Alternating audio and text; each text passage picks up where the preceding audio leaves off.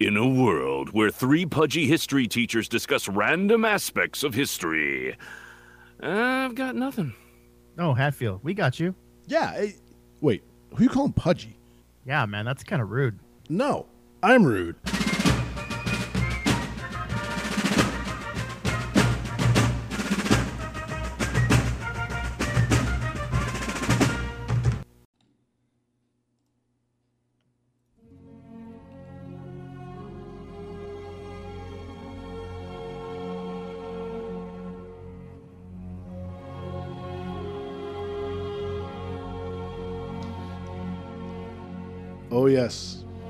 It is time once again for the History Bros on this here podcast.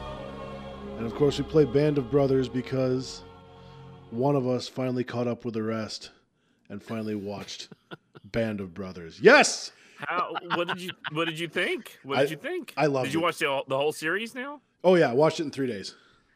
Oh, jeez. It- you can't you can't chug a good beer. You have to you have to savor it. You have to. I did, but once you get going, you can't stop. You know, once you what's uh, Mm. the, once you pop, you can't stop. I think that what is that? The the chips. You, but you can. The you can. California Highway digest. Patrol. digest- Yeah, no, no, no, no. I was I remember I gotta wait till my kids go to bed, so I couldn't start them till like 8 9 o'clock at night.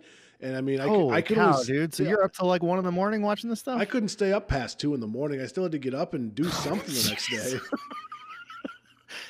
but he would have if he could have. Well, let's just say that I'm back on uh, Hawaiian time, and what I mean by that is Oh not my like laid back. I mean, I'm on a regular schedule. I just do it on what would basically be Hawaiian Standard Time, not you know Central Time, like I am in. It's bad. I, I have problems. But but but what did you think though? What's what, Oh. what's the um? I loved it. I really, really enjoyed it. Uh, the, the stuff they get into is outstanding. I wish I could send or show the Holocaust episode. Uh, What is it, number eight or nine? No, Yeah. Oh yeah. or seven, maybe it is. Well, which, whichever one it is. I would like to use that one in class, but it, it might be just a little bit too much for middle schoolers. But I think they do a one. I mean, they depict things very wonderfully, and I think as accurately as they can. Um, Sure. if you guys weren't paying attention, well, of course, we've announced this to the world that not this summer, but next summer. Uh, and and Hatfield, not Hatfield, uh, Geldmacher, you can reveal the big name, but there's a road Have trip we coming up. this? Are we? Oh wow! I think We this is did it. Okay. I think this is it because I got to say something about this that relates to Band of Brothers. Okay. Go ahead. Wait wait what what are we? I'm confused now. I kind of crapped on it. I'm sorry. What? I kind of crapped on the announcement. Go ahead, do it again. Oh, uh, announcing in 2021 there will be a road trip entitled Geldmacher. This is your time to shine. The History Bros present the Celebrate America Tour 2021.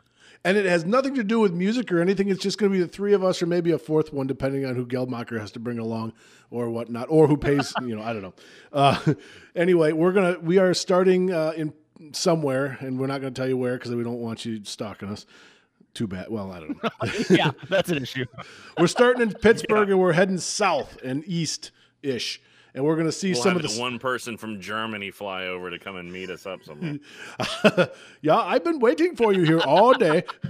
that was a terrible, terrible German accent. Yeah, it was. It was af- just awful. I didn't want to say anything. I'm glad you did. That's okay. anyway, uh, no, we're gonna we're the plan is we are going to try to go to some of the sites that we've talked about, and uh, um, Yeah. of course we'll we'll be recording some things and putting it out, and hopefully we'll be able to record some videos and put them out on the Facebook page of uh, as we Oh, like this to- would be video heavy if I if I had to guess. yeah. My my hope is to call this uh, a whole bunch of as uh, Brian says jackassery, Yeah, pretty much. and uh, we, Well, that's we an assumption. I, I would imagine we would be nothing but professional during this whole time. hey Oh, that that TV show called Jackass. They said they were professionals, so you know. Right. we'll leave it at that. But anyway, that's coming up. You'll notice, getting back to the Band of Brothers concept I was talking about, if you guys look at the Google map, and I'm, when I say I'm talking about the, I'm talking to you two guys because nobody else has access to the map. I have Yeah, this, is, marked. makes for good radio. Go ahead. Uh, yeah. Yeah. exactly. I have marked a number of locations of dead people and where they die. Well, not where they died, but where they're buried, and they're actually buried there, and they're still buried Right. there. And if you were to dig them up, there'd still be stuff. Wait a minute. Wait. Now, ha- do we do we know for a fact that they're still there? Right, right. I'm I'm pre- I'm, I'm pretty sure on this one. Yeah, I'm I'm, I'm going with it. I mean, we can ask the cemetery people to double check, but I think we're pretty safe on these ones. and the best part is, I don't think they're going anywhere. what does that mean? Well, they're dead, so they're not going to get up Did and you walk have away. did you have aspirations to to dig up or what, what's going on, man? No, no, I don't know what kind of kinky things you guys are into, but I'm not doing that. I'll be honest with you. I hate 21 History Bros Road Tour and Grave Robbery t- Tour. Something. I don't With the uh, we're we're headed to prison addendum. Here's the thing. I don't do well with uh I really don't do well with cemeteries. So there may be a whole bunch of oh, there's the cemetery where they're buried. You two go have fun. I'll be right back here on the the hard surface So, road where the You're zombies the guy who put these places on the list, but you're not going to go in. Exactly.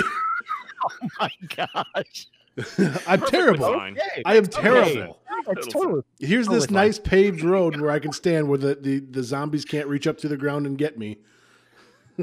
I'll be over here. Is that a, that's, is that a real fear? That's a, that's a real thing.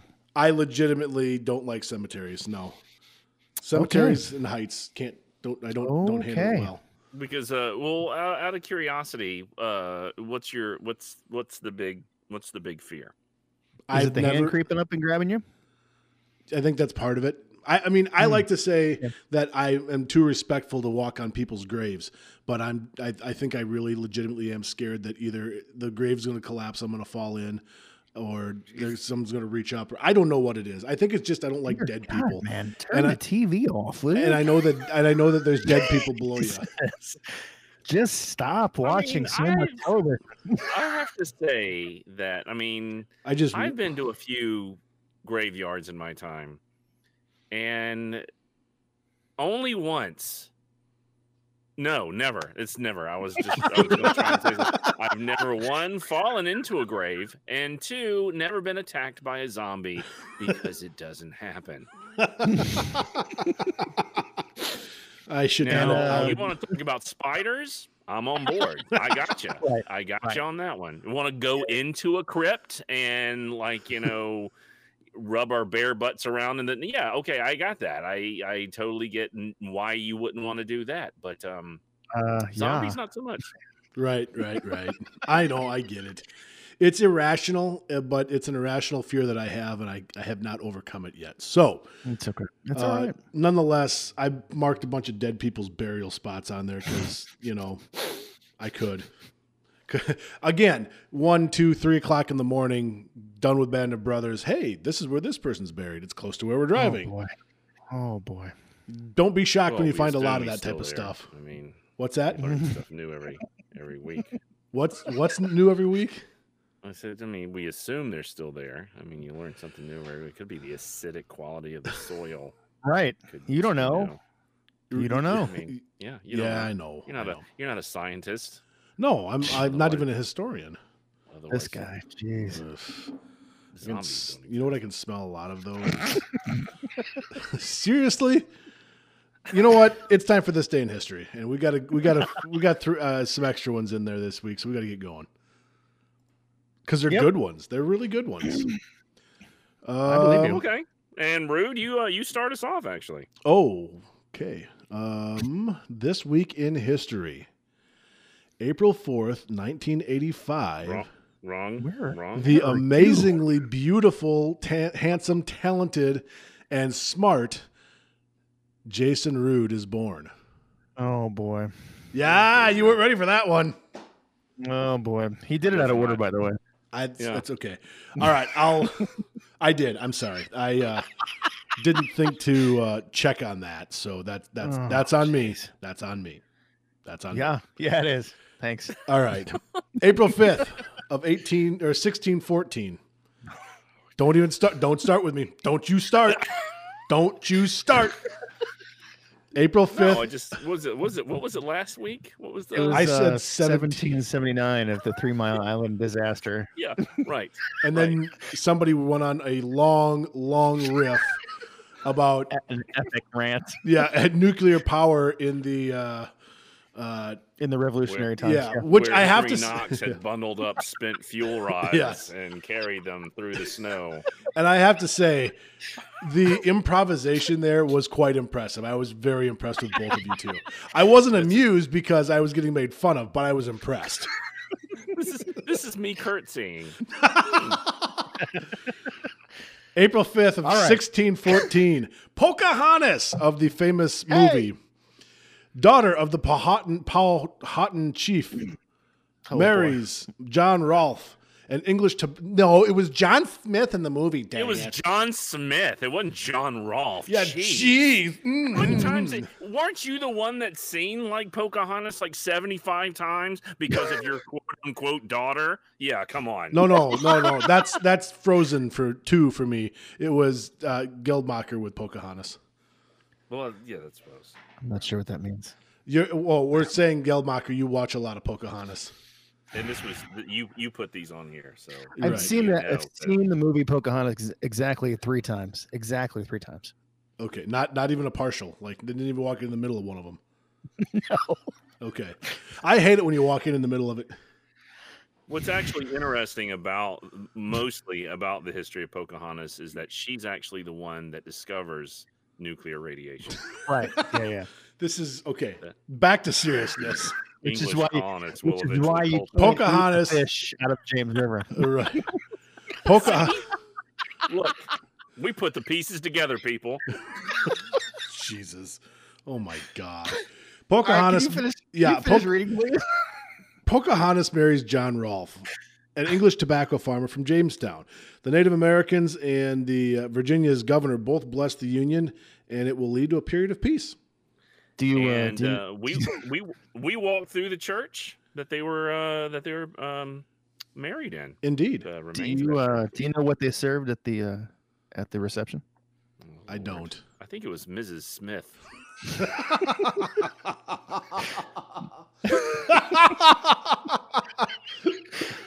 My answer was going to be barbecue, so that's close enough. Tomato, tomato. Virginia barbecue. I think it was Mrs. Smith. This is a lovely dipping sauce. Or did they use the drippings or what? Ooh, ooh, wow. Oh, that's what that's what I do when I make barbecue. Miss Smith is always so salty. No, no, no, no. That was Jane. Oh, No, boy. Yeah. Mm. Wow. Who was Jane and why is she so salty? Yeah, that, that was Jane. But still, Mrs. Smith. Well, I mean, I don't uh, you know, know, man. uh, not a lot of people know that when Elvis sang "Love Me Tender," Oh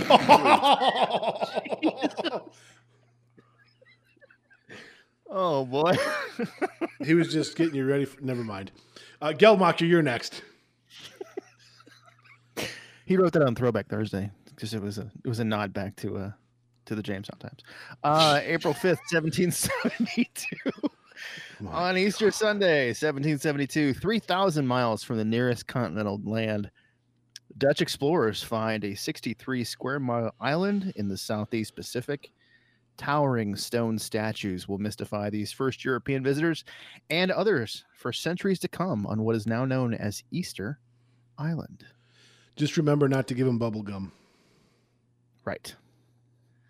you know, I guess, I guess it was good that that was Easter Island and say, you know, on Easter instead of say, you know, President's Day, because President's Day Island would probably be A mouthful. less climactic, maybe less mysterious.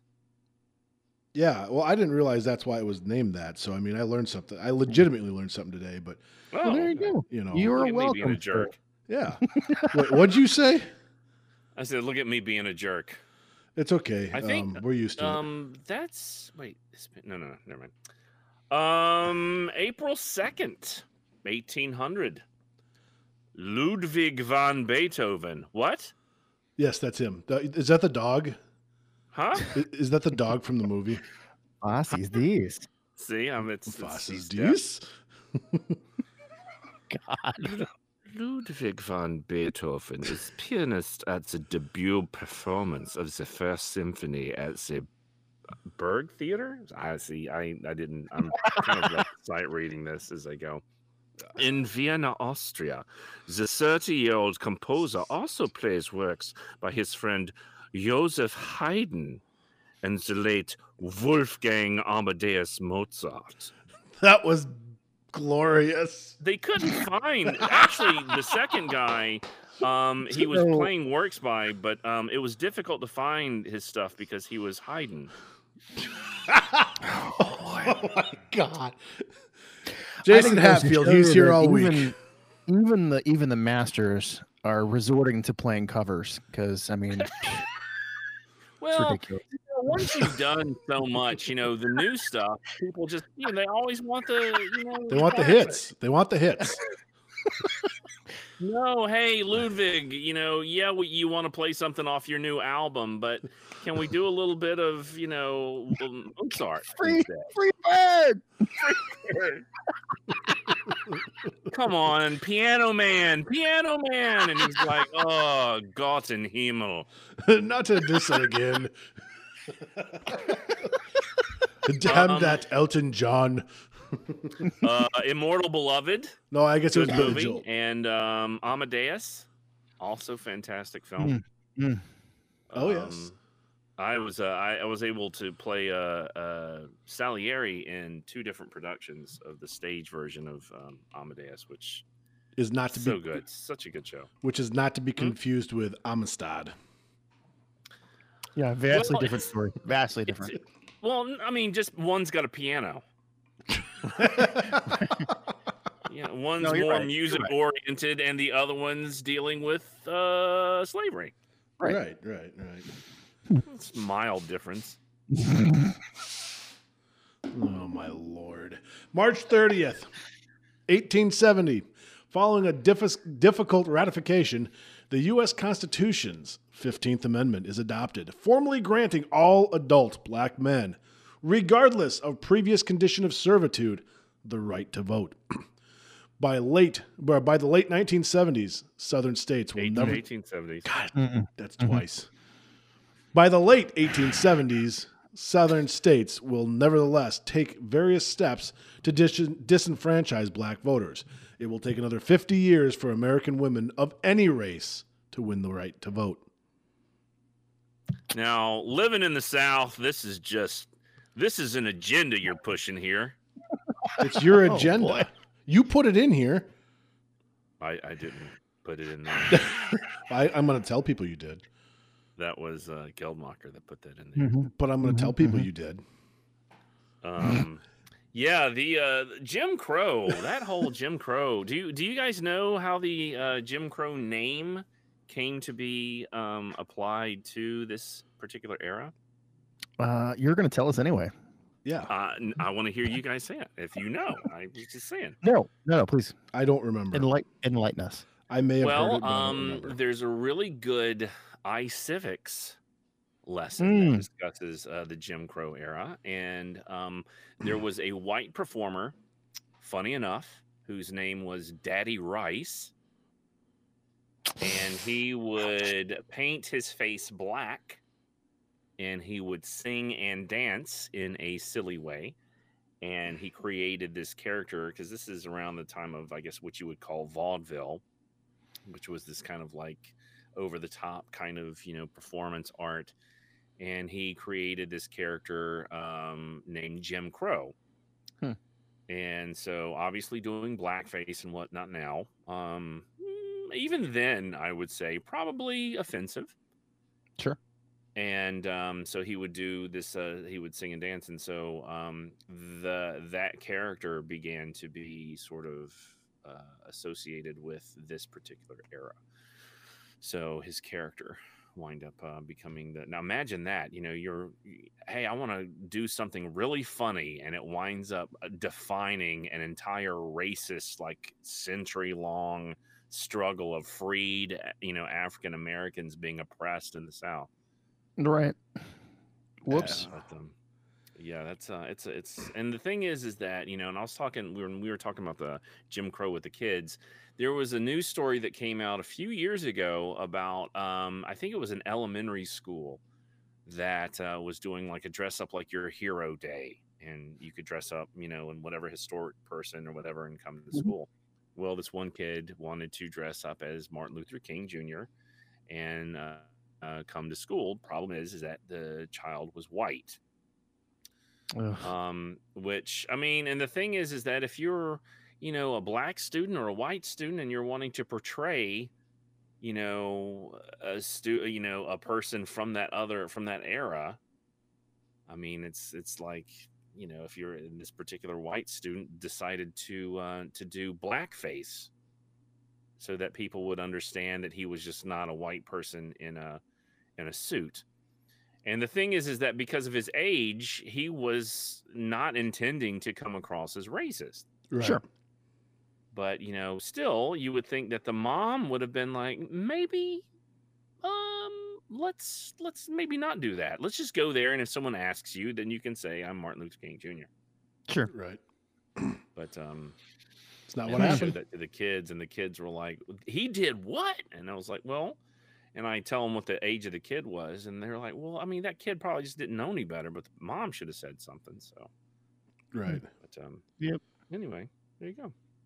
We won't talk Perfect. about. No, never mind. All right. Who's up next? April 3rd, 1882, outlaw Jesse James is brought down by a member of his own gang, 20 year old Robert Ford. Although James had been a notorious criminal, public sentiment will turn against Ford for shooting an unarmed man in the back of the head. That was not nice. It was back and to the left. No, actually, forward and to the right. Forward and to the right. Nice. What in the Nice. world? Nicely done. Oh, Jesse James, uh, the the wild, wild. You know, I've been to Dexter, Iowa, where he, he did the first train robbery west of the Mississippi. Cool. They derailed the How train. many did he do east of the Mississippi? I, I don't know. No, I meant the first one ever west of the Mississippi. Oh, Oh, first ever bank robbery? No, no, no, train robbery. Train robbery. You said that. Sorry. That's okay. I got it right this time, so you can't screw it up when uh, you know when I do get it right. you don't hear so much about train robberies anymore. I wonder why. um, I don't know how much gold is being shipped on trains anymore. Well, maybe they're just not telling us for a reason. Yeah, That could be. obviously it's a deep state conspiracy. You know, have you ever noticed the symbol, the symbols that they put on the sides of trains? I bet you're going to tell us. No, I was implying something along the lines of the shape of airports. Oh, boy. There's no symbols on the side of the train other than March thirty first. I'm gonna pull a rude. 1989. Oh, that was not too long ago. You're a jerk. I was in high school. Um, In 1889, I believe it. I believe that. 1889, towering nearly a thousand feet over the streets of Paris. Gustave Eiffel's monument to the cent- is it centenary centenary centenary Cent- um it's been a while since the French Revolution. Mhm. Um, and Centen- this is uh, formally dedicated. Many French intellectuals deem it an eyesore. Oh, this looks like it's terrible. It's like somebody put poop in the middle of town. Um, but it will come to be regarded as a cultural icon of France. He also designed uh, the interior structure of another iconic thing. That would be in uh, the harbor there in New York, correct? That would be correct, sir. He did. Yep. And you know what else he sort of, kind of, well, they out. they're- Who here has read the book The Devil, Devil in the White City? You know, I've heard about it. I'm planning on. Isn't that the um H. H. during Holmes. the one of the World's Fairs or something along those lines? And the guy was, yes. uh, it was, yeah, kind of like a Jack the Ripper sort of thing almost. yeah, his name's That's H. in H. Chicago, right? Correct. So basically, yeah, it's the uh, Columbian Expedi- Exposition of 1893. and it's this story of H.H. H. Holmes and what he was doing to terrorize, uh, basically stalk and and take these people back. And you talk about cannibalism. He wasn't so much doing it for cannibalism; he was killing them and selling the skeletons to like people that wanted them for like legit educational things. He was an actual doctor, but he took great great pride in his um, the way he would kill these people and torture them and whatnot. But then it's also the story Yeah, of uh, Burnham, and I forget what who the, his partner was, but basically it's the architects that developed the skyscraper and and developed the the floating suspension system for it. And then part of what they're talking about is you know the Eiffel Tower was the big deal in, in Paris, France.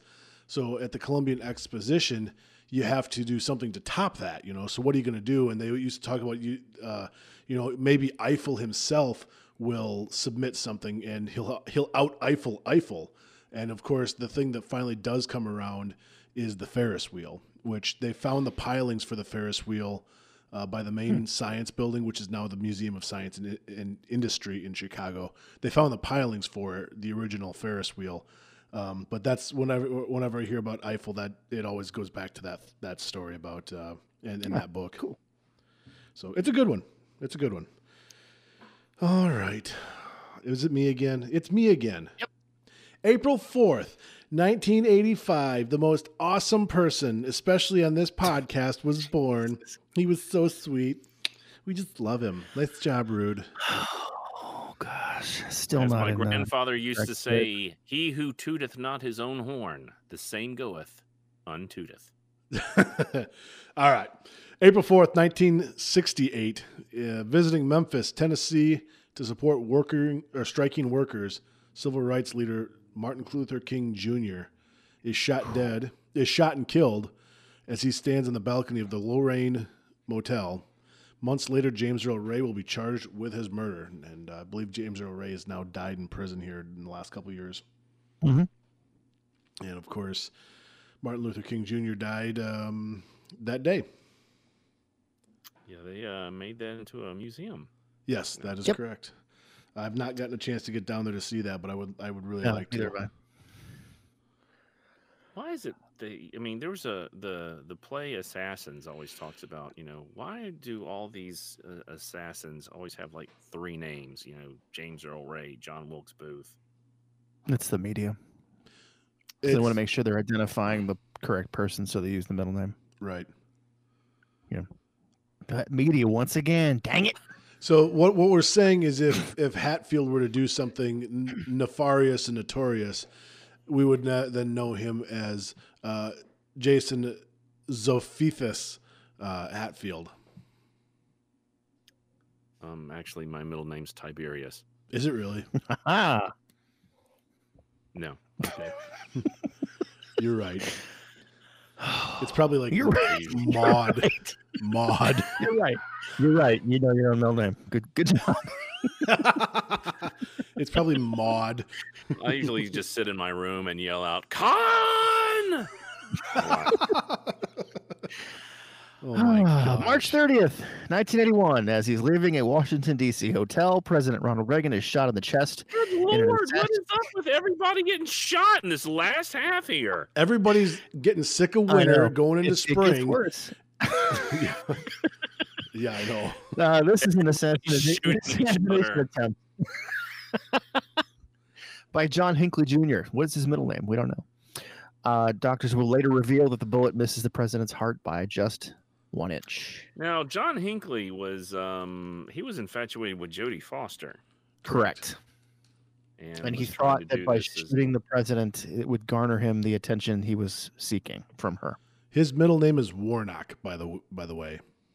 is that ser- seriously? Of Dead course, it serious. is. It's a family name Wow. Dead serious. Okay. from the old country. I gotta say, you know, I'm I'm I'm getting a little tired of all of these, you know, this day in histories of people shooting each other. So I'm really people shooting other people. So I'm kind of happy that this last one's a little different. Just a little bit. People shooting April other fifteenth, people. nineteen ninety four, at the height of his popular success, Kurt Cobain lead singer and driving force behind the alternative rock oh, band Oh, Nirvana. no. He doesn't. Hey, he doesn't shoot anybody, and nobody. That that we know of. That's out there too. I set that up so offensively. I really. I know exactly what was coming. Oh, so boy. Kurt Cobain, um, I remember uh, he. Uh, for those of you who don't know, um, he uh, has a self-inflicted uh, shotgun wound to the head. Although some Alleged- people, allegedly, allegedly. some people think that there's a little bit of a of a um, uh, what's his name, the one that's going around right now with Clinton I, I don't didn't know. kill himself. Oh, That narrows it down.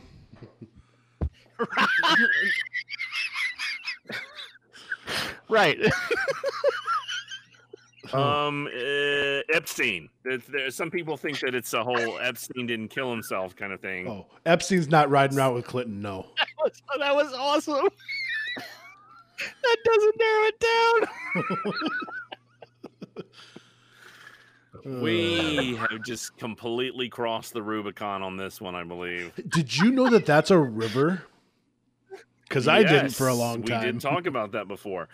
But um, some people believe that his wife had somehow assisted him or something along those lines. There was a, a rumor about that, and I Courtney remember a whole bunch of people um, gathered around outside the house, um, and they re- she had recorded uh, reading um, a suicide note that he had left, and then they recorded they they she recorded like her response while reading it, like audio. It wasn't video, I don't think, and they uh, played that on the loudspeakers for everybody that had gathered outside. But uh, Nirvana was, I mean, that was like one of the really just that I can recall. I mean, you had Soundgarden and stuff like that, but Nirvana was really one of the first ones that was like that really just angry, um, kind of grunge sort of band. And they're, um, you know, it smells like Teen Spirit. I, I wore that out on, I think, my tape player that I had in my car at the time.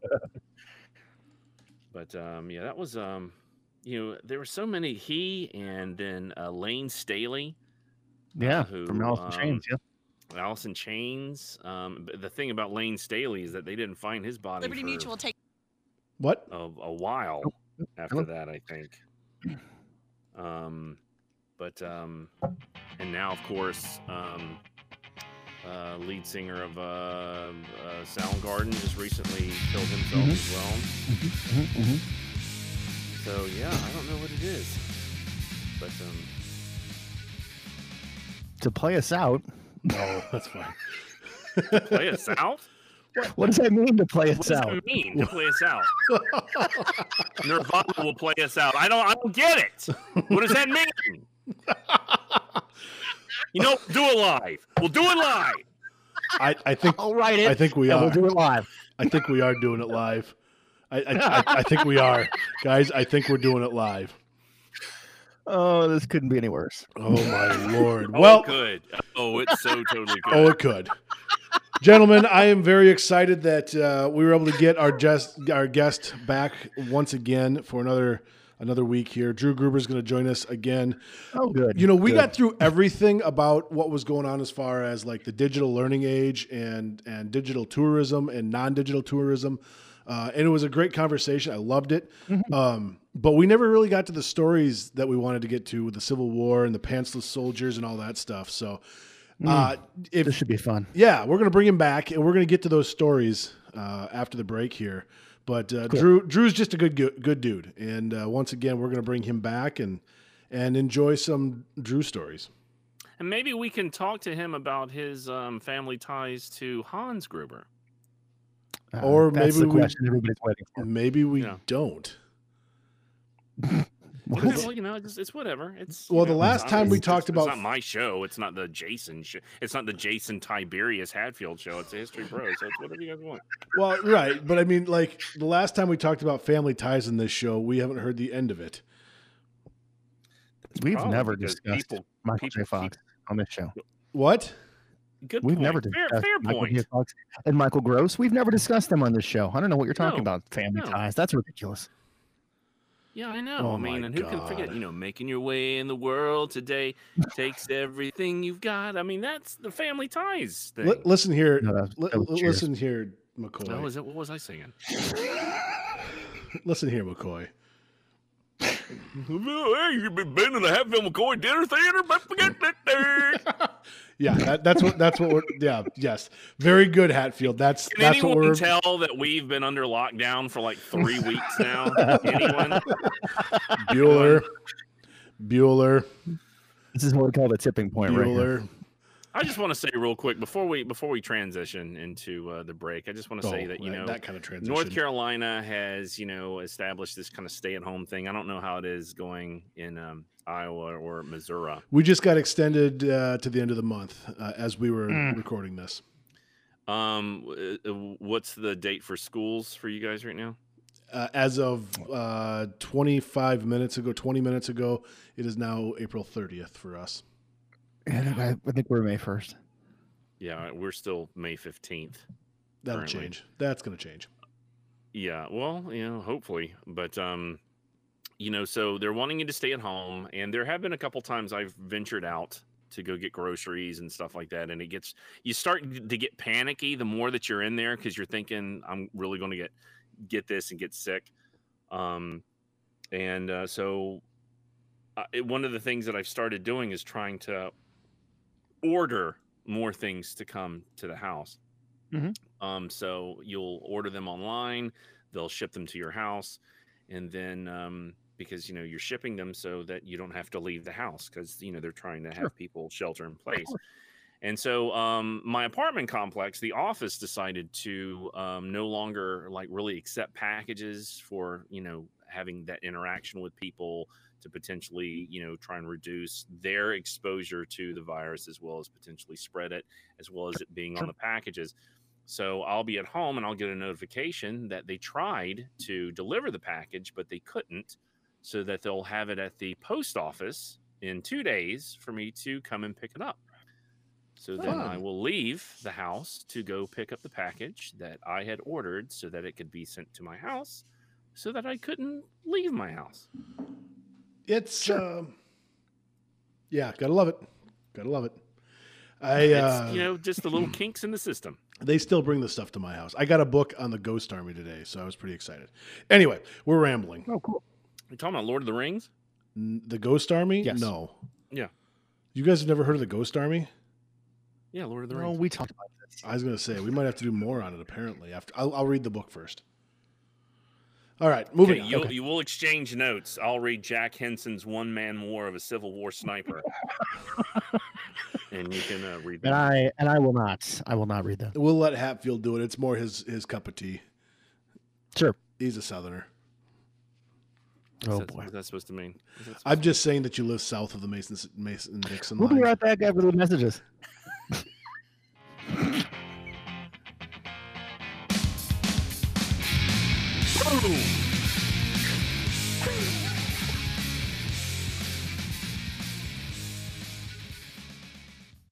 And back we are here with the bros, ready to go with more from Drew Gruber. He was on with us last week. Uh, brought him back to do a little bit more, but I want to turn our attention now to some of our favorite stories of the Civil War.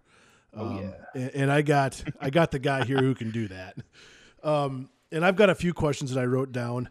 I'll be honest with you, Drew. My my wheelhouse is Gettysburg. Um, I'm out there uh, at least through this year once a year. Um, and have, have read on that. I've read Allen Guelzo's book, uh, "The Last Invasion."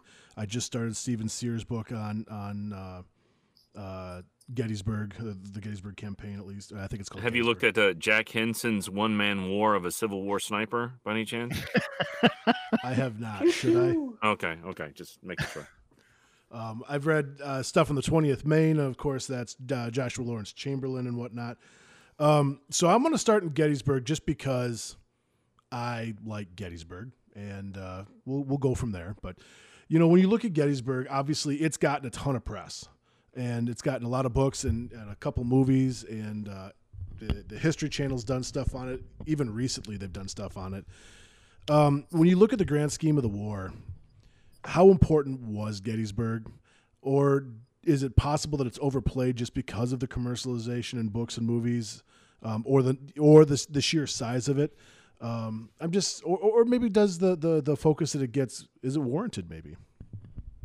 Good question. Um, so I have a couple answers, but again, I'm going to couch this by saying I'm not a historian. So of course, there's tons of historians who have written phenomenal books about each day of the battle, each hour of the battle, going to and leaving from the battlefield. Um, it is it is omnipresent in our collective minds, and I think for all intents and purposes, Gettysburg is the most important battle because it is, at least in our public memory, that initial thought when somebody says Civil War, you immediately think Gettysburg. True. So if mm-hmm. that's if that is the gateway drug for people, then get it with Gettysburg. That's that is cool. That's cool with me. Um, I I suspect that there are multiple multiple classes and lectures that will address exactly that question. Mm-hmm. Is it the turning point? I went to a symposium uh, two years ago now, the Emerging Civil War Symposium, which is a, a great mm. group of people. If you're not following their blog, uh, and certainly their symposium, you should be.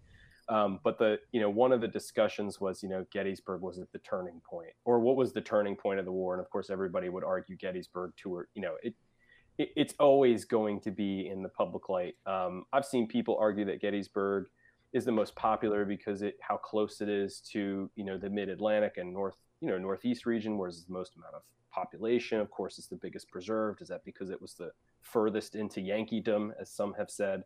Um, you know multiple different reasons why i think gettysburg is sort of on our radar. And it should be because it is important. Um, but you know when i look at the civil war as a whole i sort of see two events that maybe give us a little bit of a pause on gettysburg mm-hmm. um, mm a lot of people like to say that you know Gettysburg is the Confederate high tide. Have you guys heard that before? Oh yeah. Oh, I've been to the high water mm-hmm. mark many times. Oh, the high water mark at the high tide, and bring your waders because yeah. it is. Um, you know, it's just. but you know, if you think about the Confederate high water mark, it's it's really the fall of 1862. I mean, at this point, the Confederate Army is in Kentucky. Mm-hmm. They're in Maryland. They'll have the most amount of territory that they will ever have that's true. The majority of the war. So really, at least so far as I understand it, I'm sure the minute you hit press on this, you know, there'll be other historians who are like, that Gruber guy, the real high tide was. um, but in my mind, the Confederate high tide, you know, fall of 1862. Um, they're also vying for, you know, um, really political support internationally, and they're doing pretty good in having these conversations um, with folks, you know, like in like in England, for example. Mm-hmm. Um, and then, of course, when you have this idea of a turning point, a lot of people will say Gettysburg, um, but for me, it, it happens in Virginia. Um, you know, during the Battle of the Wilderness, when Grant's army sort of stopped cold for a few hours in in the morass of the wilderness, when Grant decides to to move towards his left and head towards Spotsylvania. It's one of the first times that the Union Army doesn't make a reversal after a defeat, and it, and really the total war, at least in my mind, sort of opens up there. Sure. Um, so yeah, I mean Gettysburg important, absolutely, um, mostly for our memory and for that kind of being the gateway. I mean, I remember man, refinishing driveways or resealing driveways to afford, you know, to gain enough money to afford to buy the double VHS set of Gettysburg. um, yep. And man, I was stuck on that thing, and that was it for me. I mean, I was all in, all in. Um, that was a lot of driveways too, but yeah, absolutely. You know, I, I had a, uh, a person that I worked with um, who's big into history, um, and he had visited Gettysburg and he he was sitting there and he was like, "I'm wondering where the North Carolina troops were," and he said he spotted two, we'll say, chubby, uh, pasty uh, tourists, and they were on the field. And he says, "I bet you if I follow them, they'll take me right to where North Carolina was," and he was right. Well, it's not hard to find. It's the first stop on Confederate Avenue. I that's just that's just the story that he told me. that's okay. That was, it's okay. Know. Well, there you go as you can tell, uh, all three of you, I've spent a lot of time there to the tune of I, have figured out kind of the battle line, and of course, we're talking day three for the most part. There is kind of how Confederate Avenue is laid out. You've got the the North Carolinians uh, more towards the north, closest to the seminary, then the Virginians, and then on down. Uh, There's others speckled in there, but uh, Drew, do you have a uh, a favorite story from Gettysburg before we switch to other battles? Man, from Gettysburg, it's not a specific combat story, but my favorite Civil War soldier of all time was captured at Gettysburg. Okay. Um, some of you may remember this name from Williamsburg. My favorite Civil War soldier of all time, and the guy that I hope one day to actually finish writing a book about, was captured at Gettysburg. He was with the 4th Texas when they assaulted Little Round Top towards the 20th Maine. Mhm. And his name was Decimus et Ultimus Barziza. Nice. I do I think remember I remember that you name. mentioning that because that's not a typical name that you hear in Durham, North Carolina. It's a, it's a household name. Right. Um, yeah. no, and I mean this guy, this guy's experience during the Civil War is surreal, and I'm like 90% sure now he didn't make any of it up. Um, so yeah, if you if you or any of your listeners have a chance to read a book or find the book called Adventures of a Prisoner of War, that is the book that he publishes after he was captured at Gettysburg. Um, but no, definitely my favorite Gettysburg anecdote of all time sticks with uh, Decimus for sure. and what's the name of that book again? Adventures of a Prisoner of War. And what was the guy's name fully again? Decimus et Ultimus Barziza. Ultimus. Ah, that's outstanding. Oh. That's You know, It's a, outstanding. no, no. Ultimus is my middle name, baby.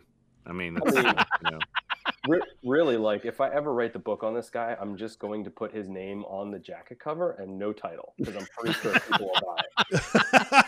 that's awesome. people are going to think, was isn't this like a Roman history book? I don't understand this. So I'm I'm assuming you've had a chance to go up there and see it.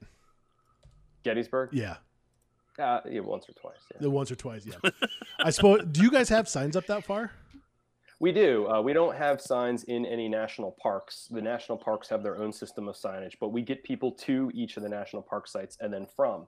So, for example, Okay. you can follow the Gettysburg Trail from, as I said before, Leesburg and follow it turn by turn by turn until you get onto Confederate Avenue. Um, and then, Oh, wow. if you wanted to follow Lee's retreat from Gettysburg, you can also follow that. So, yeah, we have signs all in and around that area. And in fact, we're currently expanding further into Pennsylvania now. So, that's our, our sixth state that's come on the program. Okay. So that would bring. Well, quick, That would quick bring, question: What are the what are the states? You said you have six states. What are those? Yeah, thanks. Uh, so Maryland, Virginia, West Virginia, North Carolina, and Tennessee. Oh wow. So with the three counties in Pennsylvania currently on, we're at just about 200,000 square miles. Hmm. Holy cow. Wow. Yeah, it's a Nice. lot for two guys to handle. It is. It absolutely is.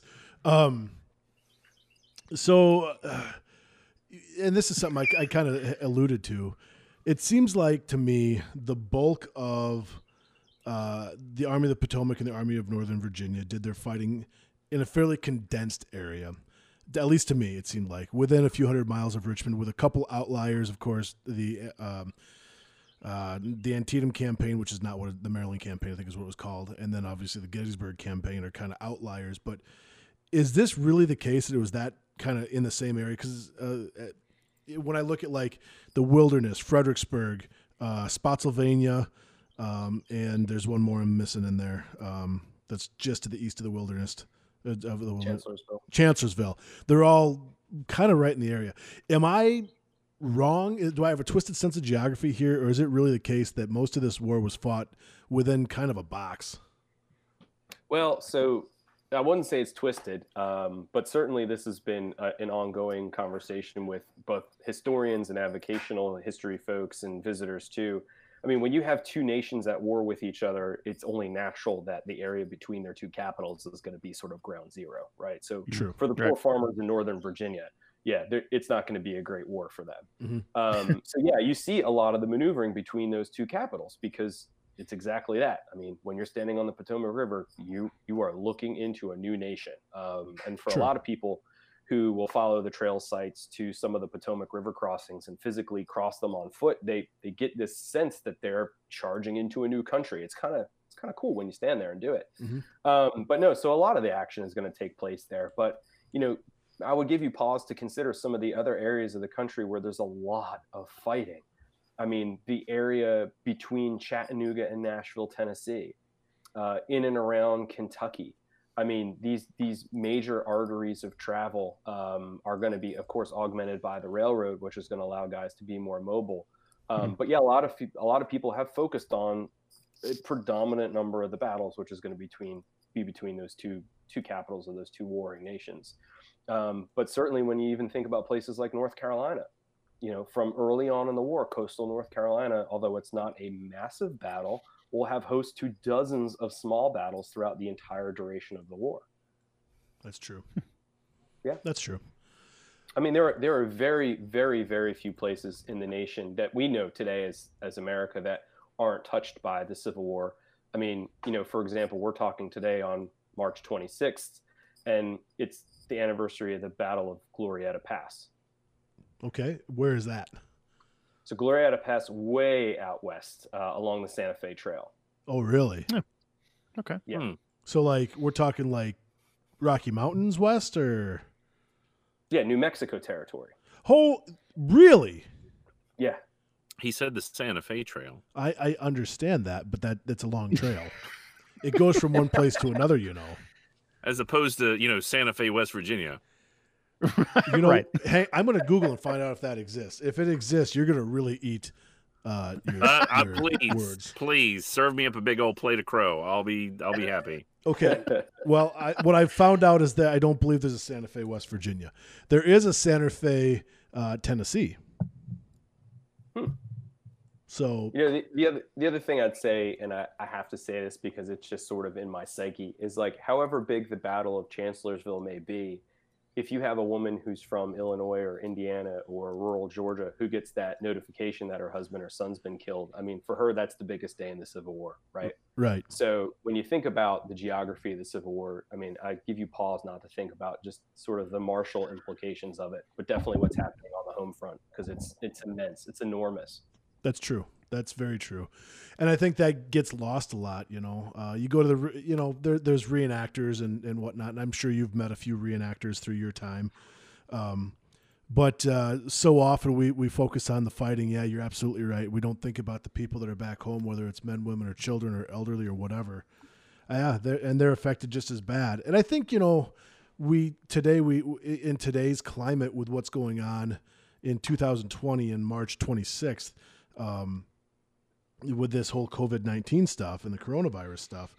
Uh, to a certain extent, I think maybe we can relate to that home front a little bit.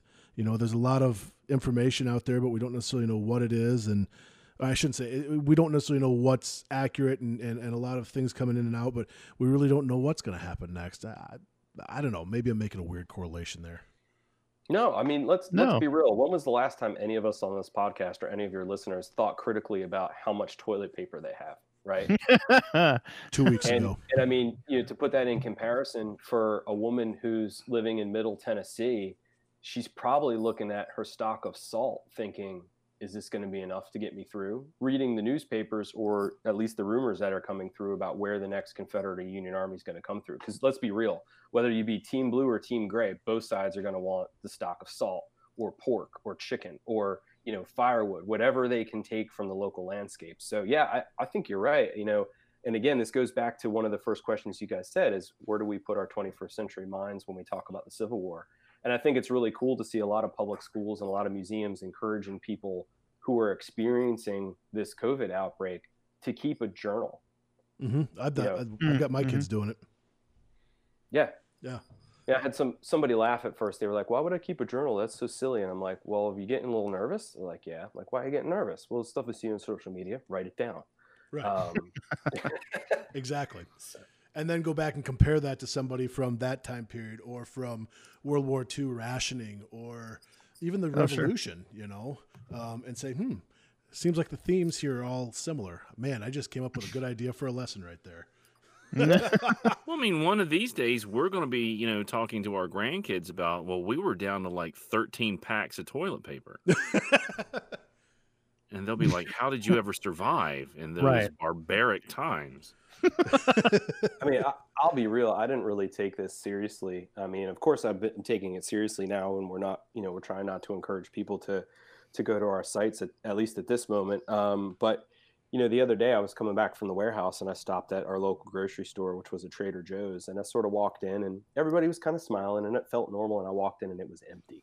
Oh Mm. wow. And it sort of dawned on me Empty as in people or empty as in pro- uh, product? products. Oh yeah. Mhm. Yeah, Yep. and it sort of it sort of dawned on me, and of course I couldn't help but make you know a- analogies to history too. So Mhm. yeah, Oh yeah, and I mean we've been lucky enough to have food and whatnot on the shelves here uh, in um, in our grocery stores, but any of the things that you'd want to either wipe your butt or kill a germ are almost in, impossible to find, no matter what. And you know, and Amazon, my God, look at the wait times. We used to get stuff in two days around here, and now you're lucky if you get it in two weeks right. you know i mean first world problems but i mean that's that's again it, it's trying to co- find one of the things i've learned in every methods class i ever had for social studies was how do you make history relevant well i think this whole thing's made it pretty gosh dang relevant for us Sure. Oh yeah. Yeah, I've tried to put some lessons together about the uh, flu of 1918 um, to try and just do a comparison as to did we learn anything from that time and what are we applying it to this? So, Hmm. you know, i'm applying germax is what i'm doing drew i got a question for you getting back to the civil war do you have a favorite general You know, I, I thought about this one, um, and I appreciate they gave me the heads up, but it didn't really help me. Um, sorry so I, I feel like the first way for me to alienate uh, listeners is to pick a general. Um, Fair- so I have a fair. canned answer, and then I have an answer more critical. I, I've never really found myself really pumped about a Civil War leader. I've never sat back and read a biography of, of you know Lincoln or Grant or Lee um, or, or Jackson, and and really said to myself, man, that's my favorite Civil War dude. Mhm. I just I've never had that moment. They're all you know incredible for their own right because they made these decisions, you know, whether we think today right or wrong, and they were able to have fortitude that I would have not. I mean, let's be real. In any of these situations, I would have curled up in a ball and died on the side of a field. Like it just I cannot do what any of these generals did, let alone be responsible for people. Um, but I find myself so incredibly inspired by the average people you Sure. know and i come across these people every day when we write. So whether it's an average soldier who left a diary or a scrap of one letter or mm-hmm. one individual woman or one individual african american family they just inspire me to no end. And because we don't know as much about these individuals than we do about the generals it allows you to sort of think more critically about maybe what they were feeling or who they are or why they acted that way. And and to me that's what makes history sexy is you know finding out just a little bit about a person who seems almost kind of like you and then sort of running with why they made those choices um, so that's sort of my long answer i guess if you really had to hold my feet to the fire please don't say William T. Sherman, or I will walk off this set right now. let me change, Oh this- boy. let me change this answer real quick hold on It's about to get really, it's about to get really awkward. he was gonna say, say, if I if you really had to hold my feet to the fire, the one general who I'm sort of inspired right now to know more about is a guy named Philip Kearny from New Jersey. okay and So what, if you what don't Good know about answer, good Philip answer. Kearny, Google him. but um, the Uh, dude was. how do we uh, spell the his dude name i'll put it up on the page What's that? how do we spell his name Phil, like Philip, yep and Kearny, K E A R N Y. So of all the generals right now, he's the one I'm probably inspired to know the most about at this moment. So But wasn't his middle name like Maximus Tartimus? I don't know. I just, so is that like I don't know- I don't know philip what- I don't know carney what his middle carney is that like carney nebraska fame Uh, Kearny, New Jersey frame. I don't. I don't know about Kearney, Nebraska. okay i'll have to do Um, some some research into that But he he dies pretty early in the war. He's a mover and shaker. At the Battle of Williamsburg, he leads his division in with only one arm. So he he actually is commanding his horse with the reins in his mouth and swinging his sword in his only good arm. Oh wow. He's he's kind of a baller. Um, but yeah, no no favorite general, but the one I'm sort of curious to know more about and dig into his story more right now is Philip Kearny. Well, fair enough. Um, Huh. I uh, I always like to look at, and, and you, I got called out pretty good at this at, at Williamsburg. I won't say by who, um, Drew, um, is uh, Dan Sickles, because he's an interesting character, and uh, there's a good debate back and forth about you know at Gettysburg, did he do the right thing to do the do the wrong thing? But I think you made a really good point that, and, and it set set with me really strong there. That you know you get a piece in uh, when you find a piece of what he wrote, or or or whatnot, and get into the psyche of what he was thinking in that moment. Um, there, of course, you know he's got a long history going back to uh, some some incident with a a disgruntled lover, but uh, we haven't gotten into that one on the bros yet. We we are going we're going to do an episode on that sometime, but um, you know he's an interesting cat. I don't know. I, am curious to know what you think of of old Dan Sickles. You know, I'm going to go back to the peach orchard debate, and I'm gonna I'm gonna deflect from your question briefly, and that's okay. So. you know, like this this is the one thing I guess that drives me nuts about Gettysburg is like you can pick, oh well, why didn't why didn't Pickett do this, or why didn't Longstreet come up earlier, or why did Sickles move his guys down into the peach orchard? And then people will just wax poetically about why these decisions were made. Well, you weren't there. Right. right. You didn't have the glasses in you know up in front of your eyes as cannon fire was coming towards you and 20,000 guys were like yo what do you want us to do right now? Right. And, right yeah. and, and i don't know if any of us would have the gumption to do those things particularly. So i don't know when it comes to dan sickles i would say that my my knowledge is limited on him to make any degree of criticism but i am always critical of people who like to backseat general 150 years after the fact. Mm, i think sure. anyone who could maneuver soldiers on the field of combat, whether they did it well or not so well, um, deserves some degree of recognition for doing something that the, the what four of us here on the podcast um, have the pleasure of sitting in our chairs and discussing 150 years later with a whiskey in hand. Right. Um, so that's that's my speed on generals and and people backseat generaling 150 years later. And, and I think that's fair. And sometimes, well, not sometimes. I always tend to forget that myself. And that's I was reminded of that uh, nine months ago again by by somebody, and and very fairly, to be honest with you. Um, but uh, and, and, like I said, you know, the guy is what he is, and uh, if you go back and look at his experience, you can kind of see why he may have been thinking what he was thinking at the time, and you know, there's more justification to it than than whatever. But at the same time, again, who the heck was I? I didn't. I wasn't looking at at you know twenty thousand angry guys wearing gray shirts and whatnot. So you you make a good point.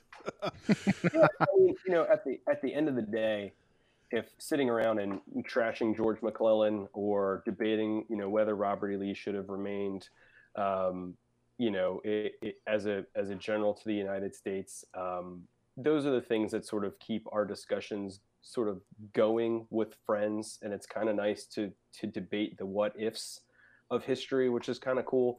Mm-hmm. Um, so I don't mean to be you know ugly by saying ah well why why discuss generals.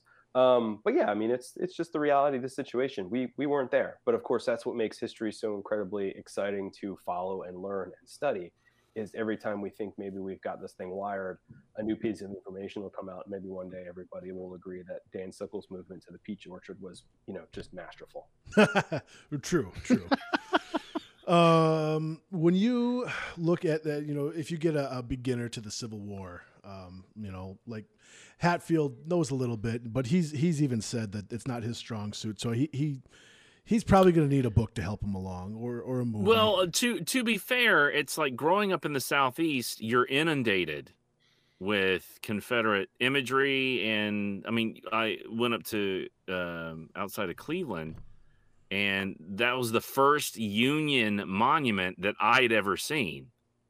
Oh wow! And um, so it's, I mean, really in the South, you have just Confederate memorials over and over and over and um, so it's it's almost kind of like basketball and baseball and that kind of stuff. It's kind of like you you can see it anytime, anywhere, and so it's sort of like it's so it's for me it's kind of been something that well I've just seen so much of it. It's not um, it's something that I as I'm working my way through my nerdathon, I will eventually be getting back into.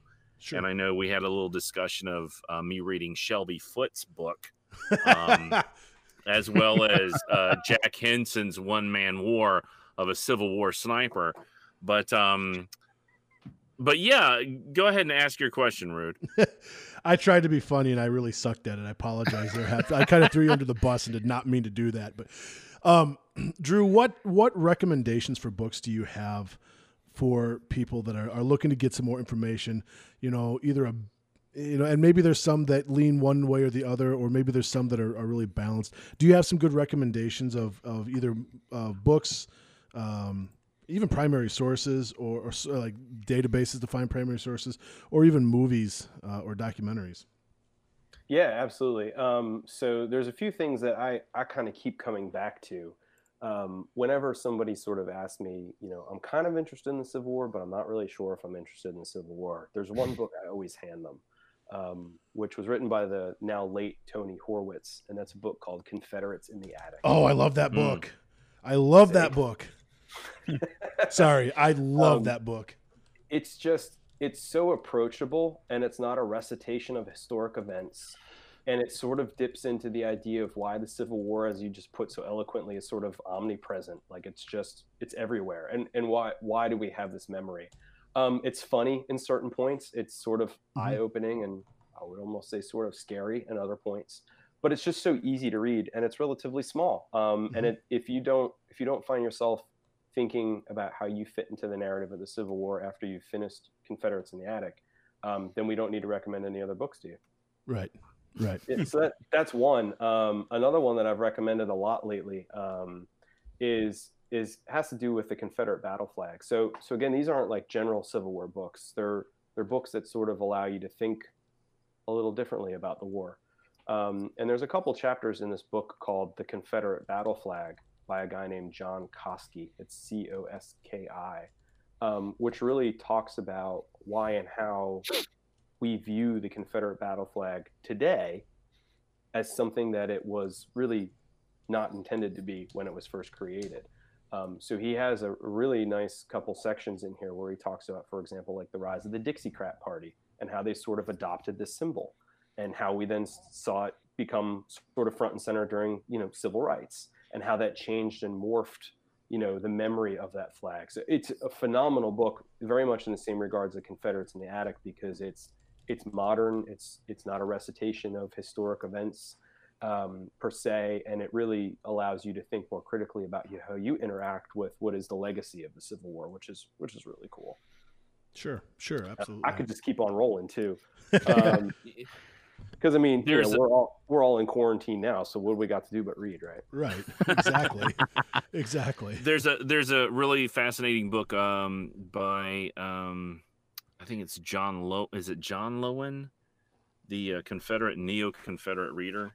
Um, which kind of discusses the approach of the Confederacy uh, through primary source documents. Uh, I came across one of them called uh, uh Diseases and Peculiarities of the Negro Race, which cool. I've actually wound up using in my classroom hmm. um, hmm. as. Um, a perspective because you know we always talk about you know we, we understand how horrible slavery was but the article this particular article written by Dr. Samuel Cartwright, was an interesting perspective to show why Confederates did support slavery in terms of uh, not necessarily a financial, but more of a, a moral and I guess scientific perspective. So it was, you know, so whenever the kids are like, why would people own slaves? When we get to that point, it's like this is some of the the explanation for that. It's a pretty fascinating book as well. Hmm. Sure. Uh, do you have any favorite movies about the Civil War? Oh man, I gotta admit, I'm not really a big. I can't. I can't sit. So even as I talk to you guys, I'm standing. Um, so I don't sit well for movies. no problem. Um, you know, I, I can't really put my finger on a specific Civil War movie that jumps out to me, except for maybe Glory, because of course, just like the Gods and Generals or the Gettysburg series that came out, you know, Glory was sort of one of these movies that comes out when I was younger, mm-hmm. and I sort of remember watching it and then thinking as they would pan across battle lines or camp scenes what each of these guys were thinking. And I think Glory, although it's got a lot of more doses of Hollywood than history in it, um, has really stood up well after all these years. So I go back to it all the time. Um, but I would also say that if you guys are ever sort of um, needing a video or documentary to recommend for your classroom to talk about Civil War battles, there's a production company called Wide Awake Films. Hmm and they've done a lot of battle documentaries that are really well produced. The narrative, the narrator is engaging. Um, sort of the the media score behind it is not antiquated, so you're not going to hear, no offense, Battle Hymn of the Republic when they open. um, That's okay. and and they use a lot of reenactors who are not fat and balding, so you get a sense of what a Civil War battle looked like. So I remember seeing a few of those in you know course curriculum in high school and college, and it really sort of opened my mind to you know to what at that time was augmented reality, right? Um, of what these things may have looked like. So yeah, to check out the Wide Awake um, series of videos. Um, they're still available. You can buy them on DVD if you still have a DVD player. I, I do. Blu- Blu-ray players will d- play DVD players. Just in case you didn't know that, Hatfield. I I'm still trying to. I'm having a difficult time trying to find 1917 on VHS. Ah, you know, Gettysburg is what you really need. But anyway, uh, Drew, you know, we have referenced this story about pantsless soldiers a couple times, and and before we wrap things up here, I think we need to tell the story because we've kind of teased on this a few times, and then I'm curious if if you have any other just fun stories for us. Um, about the Civil War, and I realize I'm asking you to go into the Rolodex and just randomly pick something out. But, um, No, hey, I love I'll the ask- stories you told. I us. want to hear the uh, I want to hear the Ernest the Ferryman story when you have a chance. I don't know that was going to come up. All right. So you guys wanted to start with pantsless soldiers, right? Let's start there. Hatfield, get get ready. This is your moment. So actually, I'm going to pick on Hatfield for a second. So I Oh, don't know boy. if you ever were, were you raised in North Carolina? Uh, I was actually born in Atlanta. Then we moved to Alabama, and then to Even- South even better. Carolina, and then North Carolina. So, Even better. Okay, so have you ever heard the idea, or rather the story, that Confederate soldiers were often shoeless or ragged? I mean, is this Have- anything that was ever in your sort of Oh yeah, of course. Yeah, it's popular memory. So you have this what historians now call the myth of the ragged rebel, and it's this idea that, of course, the Confederate Army fights valiantly with fewer cartridges and fewer shoes and fewer pieces of hardtack than the Union Army, yet they somehow doggedly hold on for all these years, and it, it fits very nicely into what we know as as sort of this Confederate mythology post-war period, and it's it's been a pervasive it's been a pervasive story for a really long time um, and it and it and again it fits that sort of general narrative that people are thankfully starting to break away from now. But the ragged rebel is is true. It it is very true from like the spring of 1862 until that fall and winter because regardless of what confederate army you're in whether that be the one you know cruising through kentucky or trying to defeat the Union Army down here on the peninsula or in Antietam, these Confederate armies are not going to stop moving and fighting and dying for, for at least 10 months. And in that period of time, the fledgling Confederate government is having a hard time trying to figure out how to feed and clothe these guys and supply them. So it's true, but for a brief period of time. In Team Blue, the exact same thing's happening. You have hundreds of thousands of guys who are under arms, mobile, moving around, and you know the the federal government, quote unquote, is having equally a hard time trying to figure out how to provide and clothe and care for these guys. So they they have started enlisting enlisting contractors who, of course, aren't making things to what what would be the government's approved methods and the government's approved materials, um, which would include, for example, pegging shoes instead of sewing them as would have been preferred. Uh, or using a variety of different sewing machines, like a chain stitch versus hand sewing them, which provides. No, no. What do you mean by pegging shoes? Oh yeah, sorry. Good thing you stopped me. So a shoe in the 19th century um, is going to be sewn. So the sole of the shoe is going to be sewn onto the bottom of it. And pegging Mhm. comes about in the antebellum period, but isn't accepted as a as a process to keep the sole on the shoe by the federal army uh, until they really start tinkering with contractors. So for the New Jersey Brigade, my homeboys who are here, uh, on the peninsula. When they get down to the Virginia Peninsula, they sit in the trenches at Yorktown for just about a month. And both their shoes, which have been pegged instead of sewn, and their pants, which have been zipped up with a sewing machine, um, are really starting to fail completely. They're just either rotting off their body or falling apart, um, which leaves them by the Battle of Williamsburg, the majority of them fighting in the thickets at Williamsburg, pantsless or shoeless. Hmm. So when they parade is- down which the is how you of do Gloucester Street, oh yeah, I mean, well, baller move. But as you parade down the Duke of Gloucester Street um, on their way out of town, they they're relatively naked. And you know, we see the same thing with George Washington's army too. So providing for soldiers and dealing with unscrupulous contractors uh, has always been an issue for for standing armies. So certainly the Union Army in 1862 is experiencing the same shortage that the Confederate Army is as well. There you go. so, so that's the naked soldier story. Uh, it's I I appreciate that because I couldn't remember for the life of me, and now we've got it, and I can share it with my students for years to come. uh, Hat or not, uh. Geldmacher, you had a story that you were interested in. Yeah, uh, tell us about uh, Ernest the Ferryman, if you don't mind. so, so um, this is a Civil War Trails site that my coworker Chris and I um, stumbled across recently, um, and we were trying to figure out how to make the sign more exciting. So we started doing some research. So this happens in Eastern Tennessee. It's this battle that you probably would have never heard of ever, called the Battle of Limestone Station, which happens in the fall of 1863. And um, there's this moment like I had described to you all before, where there's this small this small piece of evidence about what had happened at this ferry, and it just sets our mind on fire, and we can't stop laughing about it. So, the Union Army gets just just lit up at this place called Limestone Station, and this one specific regiment, the 100th Ohio, goes flying off the field. I mean, these just guys got whomped and they're flying off the field in retreat and they hit this river called the Nolichucky River. And at the Nolichucky River is a ferry. And there's this guy whose last name is Ernst or Ernest. And he apparently helps these guys across the river under fire. But what we found out about Ernest is that he apparently wrote each of their names down in his ferry book as paying customers as he he helps them get across the river. So oh, wow. think about think about this for a second. Is it dawning on you yet? Uh-uh. You have the hundredth Ohio with Confederates hot on their heels, people oh. shooting at them, artillery shells coming down, and they hit this you know local yokel Ernest who's running the ferry, and he said, "Y'all got to get going, huh?"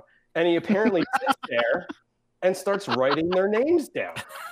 So he's stalling. So the only quote we have is that Ernest quote crossed them over and took their names down in his book, 35 of them, almost entirely exhausted.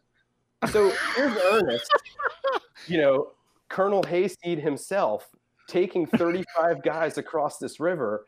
And I can only imagine the conversation he's having with these guys from Ohio who are probably like, you know, jumping around. Like, can we get going here, Ernest? Can we get across the river? Like, as as bullets start whizzing by them, here's Ernest. Like, what's your name? Where are you from? Can't get there from here. Okay. I just well, I mean, like, you you got to keep your book straight. I mean. I mean, yeah. eventually someone's the revenuer is going to come by and get his taxes. So, you know. but that's that's one of the coolest things about this is like the quote that we have about the crossing comes from this ferryman. I took all 35 of their names. Well, what the hell? You're in the middle of a battle, right? So, so what we have to do as public historians is think about that and figure out what climate there was, because from the Confederate perspective, they are chasing these guys to the river. Right. So, so here's Ernest, just cool as cucumber. well, thank you for that.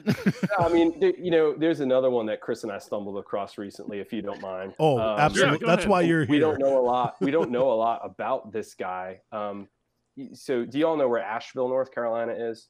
Kind of. Uh, yeah. Up in the mountains, right? Yes.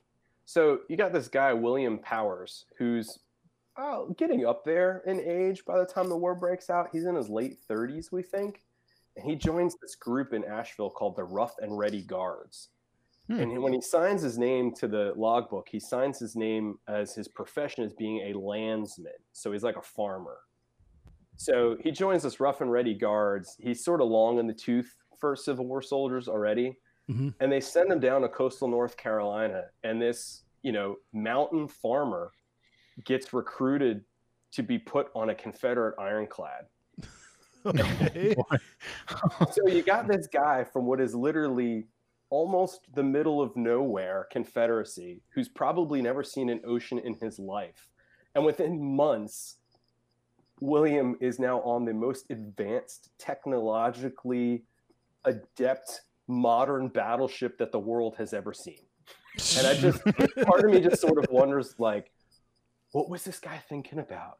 As you know, shells bounced off this iron battleship in the middle of the you know the Hampton Roads and Chesapeake Bay, and it just just like just like Ernest, it sort of gets my mind going that we only know so much about Ernest and we only know so much about William, but when you take them and you understand the context of which they operated in their world, you know, it's cool for Ernest to stop the battle to take their names. And, you know, Powers was probably sitting there thinking about what his corn crop was going to do as, you know, Union shells bounced off this battleship. Right. Um, and it just blows my mind. And that, that for me is why I get so excited about history. Um, because we get to fill in the blanks and we can sort of fuel our imaginations. And I don't know about you, but like I've read these stories before and I'm just getting excited thinking about them.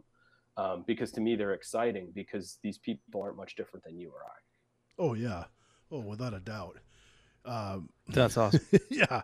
Got any others? Yeah, we um, no. My uh, wife and I on our um, one of our I guess our first anniversary, we went and uh, we went to Kinston and saw the um, the I guess it's the CSS Neuse. Yeah. Um, and that uh, we went and we went to go see the the the you know God bless her. She will you know she wants to go and see these historic things, and I'm like, well, let's go see the um the the museum and of course we were the only two people that went in to sit in and watch the little video where it was almost farcical how they built this ship and then fitted her with people who did not know how to run a boat. And then the you know then it becomes grounded and then they finally get it up to float again but then they wind up having to blow it up when you know the area is being sieged by union troops. So it's like and, they have this huge museum to a, a, boat that really it was it's almost farcical and those kind of stories are like you know wow it's like it's the the gang who couldn't shoot straight you know and that yeah. and but, it, always... but that's but that's real i mean and and you yeah. can't make you can't make these stories up it's like barziza's story too i mean these things just almost sounds sort of surreal to us. Um, and I think that's one reason why, at least early early on for me, you know, when my grandfather was telling me these stories about World War II, they just seem to come alive. But when you when you think about the Neuse and how it's built and what happens to it, it is it is kind of a little a little funny. Um, you know, when you think about the Confederate Camel Corps, um, it makes you wonder like why camels? Um, you know, and it gives you easy scratch in your head. But Kinston, although not to just totally not to p- totally pull this full circle, but Kinston is a great example of of where sort of history, art, and culture sort of meld together. So when you guys went to Kinston, you went to the museum, but did you go anywhere else in town?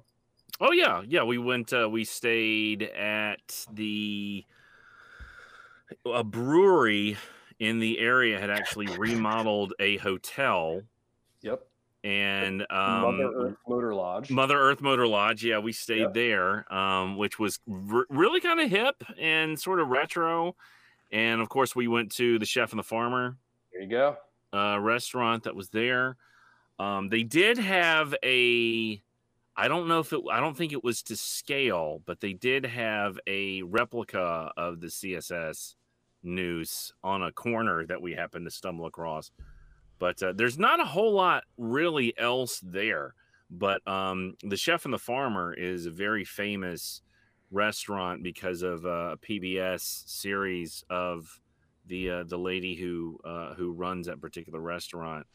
And so uh, we we really went. She wanted to go there, and of course she wanted to stay. So yeah. So I mean, the point is, is that you're right. We went to go do this, but you know, we wind up you know, taking in this history um, uh, consequentially, I guess. Or thank, thank, you. Your royalty check will be in the mail. You made my point. hey, uh, we do what we can. I That's mean, right. You know, like there's there's little sites like this all around. Um, I mean, Kinston's awesome. You got nearby the Pickle Festival. I get questions from people through our website about the Pickle Festival. I mean, this is just how people view these things. Um, but the is that Mount Olive? Yeah, yeah, yeah, Mount Olive pickles. Yeah, yeah. Yeah, I mean, but the same could be said for even places that you know folks tend not to think about. Like you know, since the Harriet Tubman Trail has come up, we get a lot of requests about what to eat and where to see you know sites around the eastern shore of Maryland.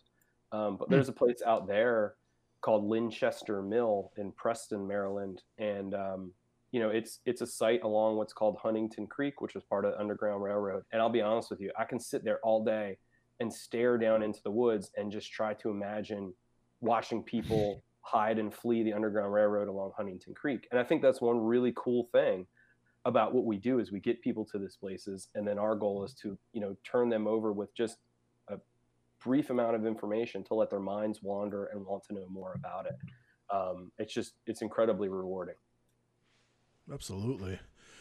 Well, this has been very, very satisfying, to be honest with you. I have enjoyed the hell out of this. Absolutely. Satisfying is a really way to underplay it. Yeah, absolutely. No, no, no, no. I, I mean, like, I have been looking forward to this uh, with bated breath since we did, we've we decided when we were going to do this. I've been so excited, and it's everything that I hoped it would be and more. So, Yeah, Drew it's great. Gruber, thank you so much for joining us on the History Bros. I truly appreciate this. Well thank you guys for having me i was i was kind of honored that you asked and i, I hope it Oh. hope it lived up to what you wanted Oh, Oh God, Every no! bit. This Oh yeah, is- absolutely, man. this, has been is fantastic. I mean, like I said, when we uh, were at the beginning wanting to put this together, we were like, okay, who are some people that we would like to have on there? And you were literally one of the the top two names that we had. Yep. Um, the another one was um, uh, Andy Angle, who uh, is with uh, Colonial Williamsburg that we're trying to get. Uh, he, to, uh, he knows he on. knows Andy Hatfield. yes, I know, but the listeners don't. I But, could, I, uh, could yeah. listen, I could listen to Andy all day. He is brilliant and just delivers things in such an easy way to understand and such Oh, yeah. a funny way to understand him too. Um, he's he's great, but I mean, I'll be honest. I, I sometimes have a huge sense of imposter syndrome working in this because people like Andy who are out there, or a lot of these other park rangers that that I know as friends, just blow my mind, and I can sit and listen to them for hours. Um, so there's there's no there's no lack of amazing historians out there who who are just doing this just amazing amazing work um, that every week sort of changes in scope and size and content. It's just cutting edge and inspiring. Well, again, it's uh, we are so thankful that you you took the time to hop on and and talk to us about this kind of stuff because it really gives us a perspective not only just of uh, historical aspects but you know the behind the scenes um what it takes uh, to to run one of these so thank you so much for coming on to uh, to talk to us Thanks for having me. Absolutely, and and, I will I'll, I'll say this for sure: anybody that can get us two episodes worth of of content, we love. So I appreciate that so much. no, this has been amazing. So thank you again, and of course, Drew, you work with Civil War Trailways, uh, and we've got the uh, the the link posted. Uh, if you're looking for how to get a hold of those Civil War maps or just to get more information on civilwartrailways.org, uh, it's right there in, in the, the liners. Otherwise, civilwartrailways.org uh, on the internet. Uh, you guys have a Facebook page, I would assume? We do. Uh, you can find us Civil War Trails, Oh, I'm sorry, Civil War Trails. Twitter, Instagram. Um, we pretty active on all of them. Um, so yeah, you can keep up with us there. If you're in the field and want a suggestion of where to eat or drink or stay overnight, just tweet us or send us a message. We can help. Or if you're sitting at home, loving this quarantine life and starting to plan your next vacation, just pop on our website and check out what we have to offer and shoot us an email. It'll be me or Chris who answers. Absolutely. Well, thank you again. Any final thoughts before we go? From anybody? No, man, this has been great. Thank you yeah, so much covered again. everything i needed yeah it's fantastic All right. Well, Drew Gruber, once again, thank you so much from the History Bros. Thank you. With that, we'll wrap things up here on the History Bros. Of course, I'm Jason Rude, joined by uh, Jason Hatfield and Brian Geldmacher. And of course, we had our guest, Drew Gruber, today uh, and on the last episode. Thank you again, everybody. Have a good one. See ya. peace out Deuces.